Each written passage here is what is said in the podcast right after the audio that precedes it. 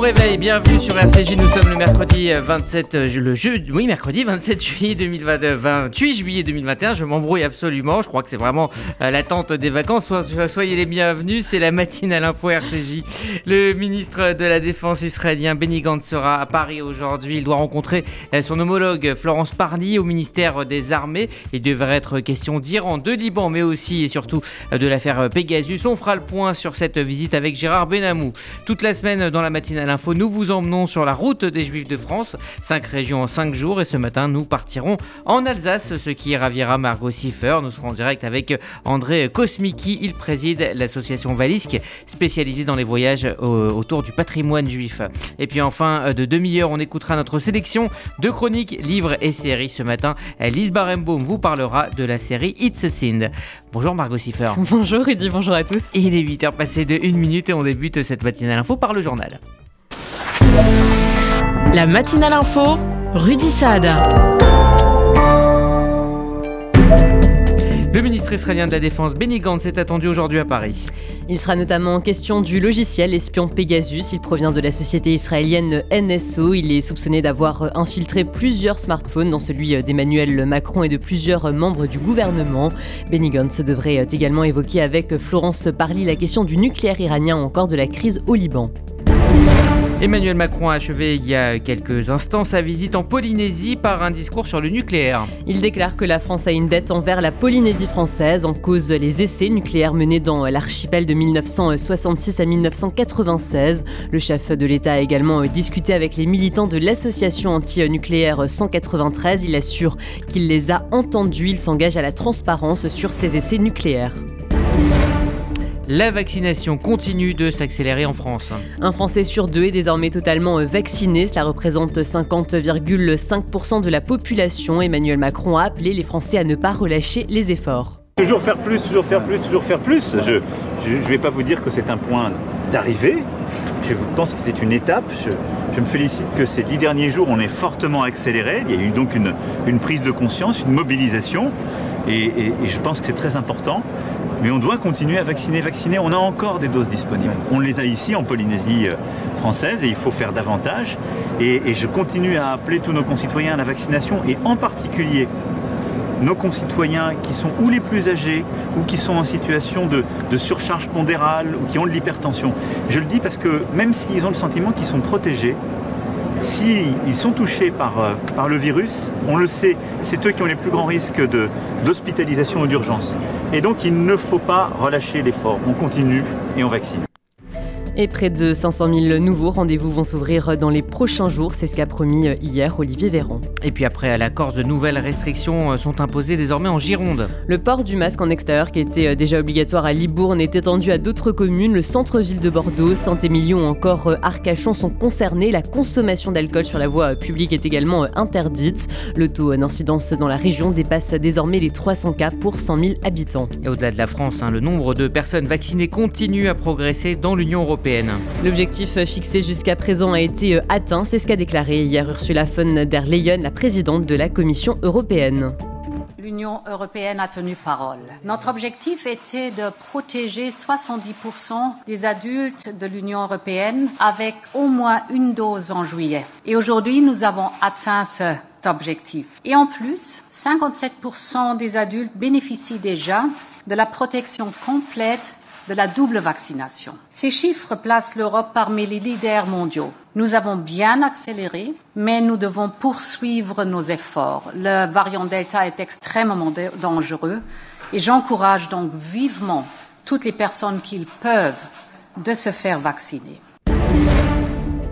Coronavirus toujours, mais en Israël, cette fois, une étude montre que le vaccin prévient à 80% des cas graves. Elle indique aussi que les vaccins sont efficaces à 90% pour prévenir les décès, mais les chercheurs mettent en garde la population. Le nombre de cas graves, qui s'élève aujourd'hui à 138, pourrait atteindre les 200 à 400 d'ici la mi-août si aucune mesure n'est prise. Plus de 2000 nouveaux cas ont été enregistrés en 24 heures. Et dans ce contexte, quelques nouvelles mesures ont été annoncées par le gouvernement. Israël va commencer à vacciner les enfants immunodéprimés à partir de 5 ans. Le gouvernement va également euh, infliger des amendes aux non-voyageurs qui se rendraient dans l'enceinte de l'aéroport Ben Gurion. Seuls ceux qui quittent le pays peuvent accéder aux terminaux à partir de 4 heures avant le vol. On part à Washington. Hier, une croix gammée a été euh, retrouvée, gravée dans l'ascenseur du département euh, d'État. Elle se trouve à proximité du bureau de l'envoyé spécial pour la lutte contre l'antisémitisme. Les responsables du département d'État ont condamné cet acte. Une enquête va être ouverte. Cette découverte s'inscrit dans un contexte où les incidents anti-juifs sont de plus en plus nombreux dans le pays. Toujours aux États-Unis, des policiers ont décrit hier avec émotion l'assaut brutal du Capitole. C'était en janvier dernier. Ils ont témoigné dans le cadre d'une commission d'enquête du Congrès. Le policier du Capitole a raconté que les coups des assaillants lui avaient valu plusieurs blessures. Elles ont nécessité des opérations chirurgicales. Un membre de la police municipale de Washington a quant à lui subi un arrêt cardiaque et un traumatisme crânien. L'assaut avait eu lieu le 6 janvier par des partisans de Donald Trump. Après le coup de force du président Kais Sayed, la situation en Tunisie continue de se dégrader. La principale formation politique au Parlement a proposé des élections anticipées. L'Union européenne appelle au retour rapide de la stabilité institutionnelle. Le secrétaire d'État américain a également téléphoné hier au président tunisien. Il l'encourage à respecter les principes démocratiques et les droits humains. L'Élysée appelle quant à lui le pays à préserver ses acquis démocratiques. Dans l'actualité euh, française, l'ex-garde des Sceaux Rachida Dati mise en examen. Elle l'est pour corruption passive, trafic d'influence passif et recel d'abus de pouvoir. Rachida Dati est en effet visée par une enquête anticorruption du parquet national financier. Elle vise ses prestations de conseil en tant qu'avocate auprès de Nissan Renault entre 2010 et 2013. Elle était alors élue au Parlement. La justice cherche notamment à déterminer si les 900 000 euros d'honoraires qu'elle a touchés correspondent bien à des activités déterminées. La ville de Nice intègre le patrimoine mondial de l'UNESCO. La gratitude, la dignité, la fierté, l'honneur et l'émotion, ce sont les mots choisis par euh, Christian Estrosi, le maire de la ville, pour exprimer euh, sa joie. L'inscription de Nice au patrimoine mondial de l'UNESCO faisait partie de son ambition depuis 2008. Quant au euh, président du département, il a salué un jour historique. La ministre de la Culture s'est également félicitée de la nouvelle. Puis, triste nouvelle, on a appris cette nuit la disparition du comédien et réalisateur Jean-François Stévenin. Il était l'auteur de trois films cultes, Passe-Montagne, Double Messieurs et Mishka. Il avait notamment joué pour François Truffaut, Bertrand Blier et Jacques Demy. Il s'est éteint à l'âge de 77 ans. En continuant la culture, on connaît le nom du nouveau directeur du musée d'art moderne de Paris. Il s'agit de Xavier Ray, il est l'actuel directeur des musées de Marseille. Il succède donc à Bernard Bliston après un mandat de 7 ans. Le musée d'art moderne abrite pour rappel le centre Pompidou. Il fermera totalement ses portes fin 2023 pour 4 ans. Une gigantesque rénovation est prévue.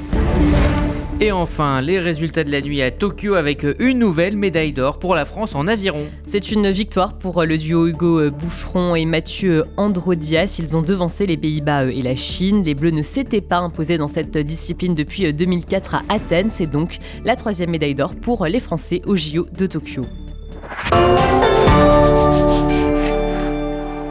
Merci Margot Siffer. Vous écoutez la matinale info RCJ. Dans un instant, on évoquera notamment le meurtre de deux Gazaouis par les forces de sécurité du Hamas. Vous déménagez en Israël? Vous démarrez une nouvelle vie. Vous venez d'acheter une maison de vacances? FDI, France Déménagement Israël, le seul déménageur présent en France et en Israël. FDI prend tout en charge, de l'emballage en France jusqu'au montage de vos meubles en Israël. FDI, le sérieux, l'expérience de plusieurs milliers de déménagements vers Israël. FDI, depuis 10 ans à votre service. FDI, 01 49 43 00 20. 01 49 43 00 20. Faire des travaux, c'est bien, mais trouver un professionnel, c'est mieux. Best Fenêtre est le spécialiste des portes, volets, storban, pergola, portail et portes de garage. Fenêtres, PVC, bois alu fabriqués en France. Écoutez bien ça, jusqu'au 31 juillet, nous vous offrons une remise de 15%. Oui, 15%. Alors vous, je ne sais pas, mais moi, je les appelle maintenant. Best Fenêtre, les meilleurs prix dans la région. Best Fenêtre 07 56 91 55 55. Demandez un devis gratuit sur bestfenêtre.net. Remise applicable à partir de 3 produits. Martine Responsable du pôle legs et donations, Magen David Adam France. Chers amis, il existe une possibilité que vous vous devez de connaître, celle de léguer tout ou partie de vos biens au Magen David Adam Israël en exonération totale de droits de succession. C'est une opportunité exceptionnelle et je suis à votre disposition pour vous renseigner, répondre à vos questions et même vous aider dans la rédaction de vos volontés. Vous pouvez me contacter en toute confidentialité au MDA France 01 43 87 49 02. MDA France, association au service de la vie. C'était une visite prévue de longue date, mais l'actualité récente lui donne une toute autre dimension. Bonjour Gérard Benamou. Bonjour Audi, bonjour à tous. Vous êtes notre correspondant permanent en Israël. Le ministre de la Défense, Benny Gantz, est donc à Paris ce mercredi et on se demande si l'affaire Pegasus va brouiller euh, l'embellie diplomatique engagée entre Paris et Jérusalem, euh, initiée notamment par Yair Lapid, le ministre euh, israélien des Affaires étrangères. Oui, Rudy. La France a été assez sensible aux propos et à la démarche du ministre israélien des Affaires étrangères, Yair Lapid, lorsqu'il s'est rendu il y a peu à Bruxelles pour renouer le dialogue sur place avec l'Union européenne. Netanyahou avait misé sur la division au sein de l'Union européenne pour obtenir un soutien à ses positions défendues durant ses différents mandats. Une crispation s'était installée à Bruxelles et Paris Yair Lapid, lui, avait choisi d'instaurer donc un dialogue franc et décomplexé avec ses interlocuteurs, et il s'est donné la peine d'être à leur écoute avec bienveillance, tout en faisant valoir les positions d'Israël, notamment critiques quant au vote, en particulier français, peu favorable à Israël, dans les instances internationales lors de son entretien avec son homologue français, Jean-Yves Le Drian. Les photos publiques transmises à la presse par la suite montraient plutôt des grands sourires entre les deux ministres. Les mots malheureux de Le Drian sur le risque d'apartheid en Israël ont été vite oubliés. Ils avaient surpris et crispé les esprits en Israël. On avait donc tourné la page. Mais donc voilà qu'intervient un nouveau sujet de tension entre Paris et la diplomatie israélienne. Seulement cette fois, eh bien, on a tiré, semble-t-il, les leçons des déclarations spectaculaires à l'emporte-pièce et la prudence est de rigueur pour ne pas entamer les acquis de Bruxelles. Pas question de se laisser entraîner d'un côté comme de l'autre, là où on ne veut pas aller. Le sujet qui pourrait fâcher, c'est la très gênante question de la vente par la société israélienne NSO d'un logiciel d'espionnage Pegasus conçu contre le terrorisme et qui aurait atterri dans des mains pas forcément souhaitables. Gantz soulignera la ministre française des Armées, Florence qu'une enquête parlementaire officielle israélienne approfondie est en charge d'explorer sérieusement cette question. À l'origine, Pegasus, très fort, performant pardon, devait permettre d'infiltrer sans réserve via les téléphones portables les échanges entre membres d'organisations terroristes. Seulement, son utilisation aurait dérapé et il y aurait eu un bug de taille. Des États l'auraient utilisé pour espionner des dirigeants d'autres pays et des journalistes critiques dans leur propre pays. C'est bien de cela que Benny Gantz, le ministre israélien de la Défense, a pris la peine d'aller discuter à Paris où se répand l'idée que le portable du président Macron lui-même aurait été visité par ce logiciel. Alors toutefois, Benny Gantz et des dirigeants français à la défense aborderont euh, des sujets stratégiques majeurs. La situation économique catastrophique, notamment au Liban, qui pourrait déboucher, c'est bien la crainte d'Israël, sur un coup de force terroriste du Hezbollah contre Israël pour faire diversion à une éventuelle nouvelle guerre civile au Liban. Israël s'est proposé d'apporter son aide à Beyrouth, qu'il a refusé. Paris et Washington voudraient participer au sauvetage du Liban, mais l'absence de gouvernement libanais ne permet aucune action contrôlable d'aide. Jérusalem reste très attentive dans ces conditions aux ambitions de mainmise politique du Hezbollah. Et puis euh, sur euh, la table des discussions à Paris euh, attend le dossier de l'accord du nucléaire iranien. Naftali Bennett a choisi une approche distraite pour euh, euh, exprimer ses réserves profondes d'ailleurs sur le dossier en direction de Paris et Washington. Il se garde bien, à l'inverse de Netanyahu, de déclarations frontales provocantes. Gantz adoptera certainement la même attitude. À noter à ce sujet que les principaux collaborateurs du Premier ministre Naftali Bennett s'envoleront pour Washington la semaine prochaine pour rencontrer leurs homologues américains en préparation de la visite du Premier ministre à la Maison Blanche, selon un responsable du bureau du Premier ministre. L'Iran, de son côté, euh, contre-attaque et accuse euh, Israël dans une campagne médiatique pour camoufler visiblement des émeutes internes durement réprimées autour de la pénurie d'eau. Les forces iraniennes affirment avoir saisi des armes et des munitions qui devaient, selon elles, être utilisées par des espions israéliens pour entraîner des émeutes et des assassinats lors des manifestations. Les assassinats, euh, c'est l'une des stratégies des régimes dictatoriaux et ce qui a mobilisé l'Union européenne, l'Union européenne qui s'est déclarée à ce sujet euh, ailleurs, par ailleurs consternée par la mort violente de deux habitants de Gaza tués par les forces du Hamas. Les groupes de défense des droits humains demandent désormais des enquêtes indépendantes sur les deux décès. Et puis on termine euh, enfin par une jolie séquence, ça se passe à Tokyo. En effet, quand le sport se donne le mal de rapprocher les concurrents, eh bien, c'est un peu d'humanité qui s'impose. À Tokyo, le médaillé d'argent, Sayed Molae, qui a fui l'Iran, a dédié sa victoire à Israël. Le judoka a dit Toda aux Israéliens pour leur soutien. L'Israélien Sagi Muki, qui n'a pas obtenu de médaille, a félicité cet ami découvert en compétition et il a conclu Je suis si heureux, il le mérite. Gérard Benamou en direct de Tel Aviv pour RCJ. Merci Gérard, vous écoutez la matinale info RCJ, il est 8h15 tout au long de la semaine. Nous vous emmenons sur la route des Juifs de France dans un instant, direction l'Alsace.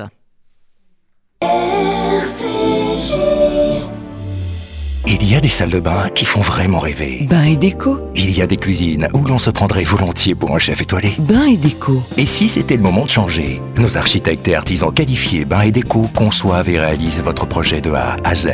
Des produits avant-gardistes, des marques prestigieuses et un vrai savoir-faire. Pour une seule ambition, l'exception. Bain et déco, deux showrooms de plus de 500 mètres carrés à Paris 11e et Boulogne-Billancourt. Et venez découvrir notre nouveau showroom, 212 boulevard Saint-Germain, Paris 7e. Bain et depuis près de 120 ans, le KKL reconstruit le pays d'Israël. Parcs, forêts, réservoirs d'eau, infrastructures, programmes éducatifs. En léguant tout ou partie de votre patrimoine, vous participerez au projet sioniste et laisserez votre empreinte en terre d'Israël. Contactez en toute discrétion et sans engagement le KKL et demandez l'INDA. KKL 01 42 86 88 88 01 42 86 88 88. Regardez votre fenêtre.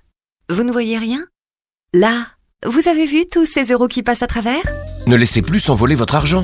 Avec la maison de la fenêtre, changez pour des fenêtres qui vous isolent efficacement du froid et du bruit. En ce moment, la maison de la fenêtre vous offre 20% de réduction sur votre devis. La maison de la fenêtre. Un geste pour la planète Un vrai plus pour votre confort. Appelez vite au 01 42 11 03 03. 01 42 11 03 03. Certifié Calibat et RGE. La matinale info profite des vacances pour vous emmener en balade sur la route des Juifs de France. Toute la semaine, nous vous baladons grâce à des parcours imaginés euh, pour vous par Raphaël Mariat et Noah Chiche. Après l'Occitanie et Rouen, direction ce matin l'Alsace, un récit d'Églantine Delalleux.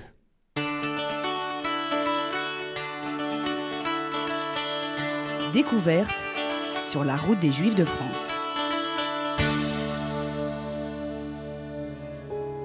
Aujourd'hui, direction l'Alsace. La balade débute par le musée judéo-alsacien de Bouxwiller, un véritable lieu de mémoire. Installé dans l'ancienne synagogue, le musée offre un parcours didactique complet sur les juifs alsaciens, leur vie quotidienne, leur profession, leurs fêtes, leurs rituels, leur langue, l'architecture, les liens avec les chrétiens. Ce musée met en scène la culture des juifs d'Alsace on retrouve des objets anciens d'autant plus rares qu'une forte partie du patrimoine juif a disparu avec la Shoah. Notre deuxième arrêt est Colmar, dans le Haut-Rhin, et son musée Bartholdi. Nous retrouvons la synagogue et la salle Jean-Claude de Katz, l'initiateur du Fonds d'art juif historique et contemporain. Vous pourrez y trouver l'arche de pierre sculptée en forme d'armoire alsacienne. Elle proviendrait d'une ancienne synagogue de Bergame datant du XVIIIe siècle. Tout est encadré par deux rideaux brodés pour protéger l'arche sainte, des lustres, des chandeliers, un tronc, un pupitre de chantre. Nous finirons ensuite par la route des vins cachers. Ce chemin œuvre à la découverte du patrimoine viticole cachère de France, avec des vins comme le Pinot ou le Gewürztraminer. Bien évidemment, l'alcool reste à consommer avec modération.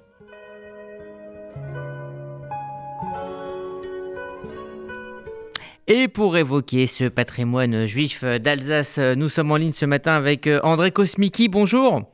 Bonjour, bonjour. Bonjour, merci d'être avec nous. Vous présidez l'association euh, Valisque. C'est une association euh, spécialisée dans les voyages autour du patrimoine juif, notamment partout dans le monde, mais notamment en Alsace. Et il faut dire que l'Alsace est une région très riche en patrimoine juif. Elle compte 200 sites juifs remarquables. comment faire son choix si on visite la région? Alors tout à fait, on a on est basé, nous sommes basés à Strasbourg, à quelques kilomètres du Rhin, et euh, pas très loin de la Suisse. Et c'est une position idéale euh, pour euh, pour sillonner le monde juif tout entier. Alors nous partant à la rencontre de, de communautés juives, de leur histoire dans le monde entier, depuis la Sibérie jusqu'en Argentine, depuis New York jusqu'en Éthiopie. Mais euh, nous recevons aussi euh, des touristes, des groupes ici. On appelle ça le tourisme réceptif ici en Alsace. Pourquoi? Parce que c'est un carrefour extrêmement important pour les euh, non-juifs d'abord, et ensuite pour les communautés juives qui se sont croisées ici euh, dans la vallée du Rhin, dans la vallée du Rhin où le yiddish, la langue juive de l'Europe de l'Est est née. Alors, euh, comme vous avez dit, il y a 200 sites ici, même plus, à visiter depuis Wissembourg jusqu'à Sungo, jusqu'au Sungo jusqu'à jusqu'au sud de l'Alsace. Et euh, cette richesse, vous pouvez la, euh, la constater en visitant des petits euh, cimetières ruraux, les, synagogues souvent transformées dans les bâtiments d'utilité. vous pouvez les voir aussi par les bains rituels juifs, notamment dans la région de Strasbourg. Et vous pouvez visiter des collections de judaïka dans plusieurs musées euh, euh, plusieurs musées euh, généraux, n'est-ce pas, dans trois musées juifs à, Bisch, à Bischheim, à côté de Strasbourg, à, et aussi à, à Buxwiller, n'est-ce pas, le musée que vous avez cité, qui est mhm. formidable. très, très riche. Alors, l'histoire des Juifs d'Alsace euh, commence, euh, on la date du XIIe siècle, hein, elle connaît un tournant au XIVe siècle. À cette époque-là, euh, les Juifs n'ont plus le droit de citer, ils sont expulsés, c'est l'époque de la peste noire, et ils vont justement s'établir donc à l'extérieur des grandes villes, dans des petits villages d'Alsace, et y laisser une, trace. Tout à fait, avec cette différence quand on retrace la vie juive d'avant. On dit souvent qu'ils étaient déjà avec les Romains ici, à l'époque, euh, Strasbourg s'appelait Argentoratum. Et euh, c'est vrai, c'est une magnifique, magnifique présence très ancienne, une, une, présence très, je dirais forte, très en fait la seule qui continue pendant des siècles sur la terre de la France d'aujourd'hui. Alors euh, oui, beaucoup de liens avec avec euh, les pays de l'Est, avec la Middle Europa, avec cette Europe euh, centrale, n'est-ce pas? Parce que c'est un judaïsme qui n'est pas euh, tout en restant régional, n'est-ce pas, attaché au terroir. Il est, il est lié à l'Europe, notamment à la Bohème, au, au, judaïsme allemand, n'est-ce pas? euh, et ensuite, à partir de la guerre franco-prussienne, au judaïsme euh, français, parce que mhm. ce sont des rabbins euh, alsaciens qui vont donner le cadre au judaïsme français, parisien. Et on voit les résultats de cette immigration, n'est-ce pas, de la culture juive de l'Alsace vers Paris notamment, mais aussi vers l'Algérie, vers les autres régions à la fin du 19e siècle on voit euh, les conséquences, les influences euh, même aujourd'hui. Euh, à la veille de la Révolution, les communautés rurales alsaciennes représentaient 50% des juifs de France. Hein. on a toujours su que la communauté juive alsacienne était une communauté très vive, très dynamique. Qu'en est-il aujourd'hui? Alors aujourd'hui, il y a deux choses. Il y a deux choses. La première chose, c'est quand même la Shoah où l'Alsace a payé énormément malgré l'évacuation des Juifs avant euh, avant l'invasion mhm. euh, de la France, euh, l'incorporation de l'Alsace-Lorraine au Reich hitlérien. Alors 80 ans après, oui, on, on, voit ce, ce terrible cette terrible catastrophe Maintenant, euh, il y a eu euh, aussi l'exode, exode euh, rural. Les Juifs ont suivi les autres pour pour la qualité de vie, pour l'éducation pour les enfants. Et c'est vrai, ce judaïsme rural qui était typique pas seulement pour l'Europe de l'Est, mais aussi pour l'Alsace suite aux expulsions des Juifs à la fin du Moyen Âge. ce judaïsme aujourd'hui n'est plus rural. Alors, euh, il s'agit de euh, grandes villes maintenant, comme Strasbourg, euh, comme Strasbourg, où la vie est très très dense. Et Strasbourg et l'Alsace joue aujourd'hui toujours cette, ce rôle d'un carrefour, n'est-ce pas? Mhm. Aujourd'hui, d'autres personnes ont amené la vitalité, notamment euh, dans les années 60, euh, les, Juifs de l'Afrique du Nord. Merci, merci André euh, Kosmiki d'avoir évoqué cette vie juive à Strasbourg et cet héritage qu'on ira donc visiter cet été. Merci à vous. Je rappelle que vous êtes président de l'association Valisque. Merci à vous. Tout l'été, la matinale info RCJ vous propose une sélection de chroniques, livres et séries. Et ce matin, Lise Barenbaum vous parle de la série It's a Sin.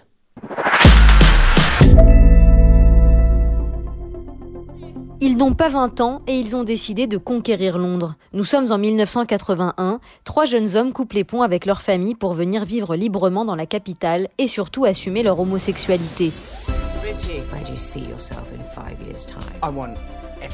West End, la mini-série britannique de 5 épisodes It's a Sin, traduisez C'est un péché, est disponible en France sur la plateforme MyCanal. Sur une bande-son 80s savoureuse, elle retrace le destin d'une bande d'amis plein de vie de 1981 à 1991. Il y a Roscoe, d'origine nigériane, qui parvient à s'échapper des griffes de sa famille juste avant d'être renvoyé au pays pour se faire laver de son homosexualité. Richie, l'acteur en devenir qui vient tenter sa chance dans le West End, Colin, le gallois qui veut devenir un grand tailleur, et leur amie femme Jill qui les accompagne dans toutes leurs aventures. Ces joyeuderies vivent leur sexualité librement, prennent de la drogue et n'ont que faire de la bien-pensance. Mais nous sommes dans les années 80 et un mystérieux virus va venir faucher cette génération pleine d'ambition. Cette série créée par Russell T. Davis, un très célèbre scénariste à qui l'on doit notamment la dystopie extraordinaire Years and Years, s'attache à montrer l'ignorance qui a accompagné les premières années du sida en Europe. Nos personnages ne savent pas vraiment ce qu'est un préservatif dans le premier épisode. Pour eux, ça ne sert qu'à se prémunir contre une grossesse non désirée. Et comme ils sont homosexuels, ils n'en voient pas l'intérêt. Si des informations inquiétantes arrivent au compte-gouttes depuis les États-Unis, la prise de conscience n'est effective qu'à partir du moment où des personnes de leur entourage meurent. Russell T. Davis décrit avec brio des faits historiques oubliés. Qui se rappelle que les homosexuels atteints de ce qu'on appelait alors le cancer gay étaient placés à l'isolement dans les hôpitaux et mouraient souvent seuls dans leur chambre L'aveu de la maladie constituait pour les malades un coming out qu'ils n'avaient pas forcément prévu de faire. L'un des personnages principaux, Richie, déclare ironiquement que ce virus ne s'attaque qu'à la lettre H, homosexuel, héroïnomane, haïtien et hémophile, une théorie qui avait ses adeptes à l'époque. It's Sin montre à quel point la maladie a chamboulé des couples, des familles, des fratries et des bandes d'amis. À force de tabous et de non-dits, la communauté gay a cruellement manqué d'informations et a souvent dû trouver des moyens de protection par elle-même avant que les États ne réagissent réellement. It's Sin est une évocation magistrale et émouvante de cette période terrible. Elle cloue au pilori les bigots et les bonnes gens qui ont contribué par leur homophobie à diffuser la maladie. Un petit chef-d'œuvre qui donne matière à penser sur des années sombres et pourtant si proche de nous. RCG 8h28, la météo de Sylvie. Bonjour à tous. À Paris ce matin, des éclaircies, mais aussi des brumes possibles. Un ciel à moitié nuageux cet après-midi et il fera 23 degrés. À Marseille, beau temps, quelques nuages et 29 degrés. Et à Tel Aviv, ciel bleu, plein soleil et 30 degrés. Bonne journée à l'écoute des programmes de RCJ. Merci Sylvie, c'est la fin de cette matinale info. Excellente journée à toutes et à tous.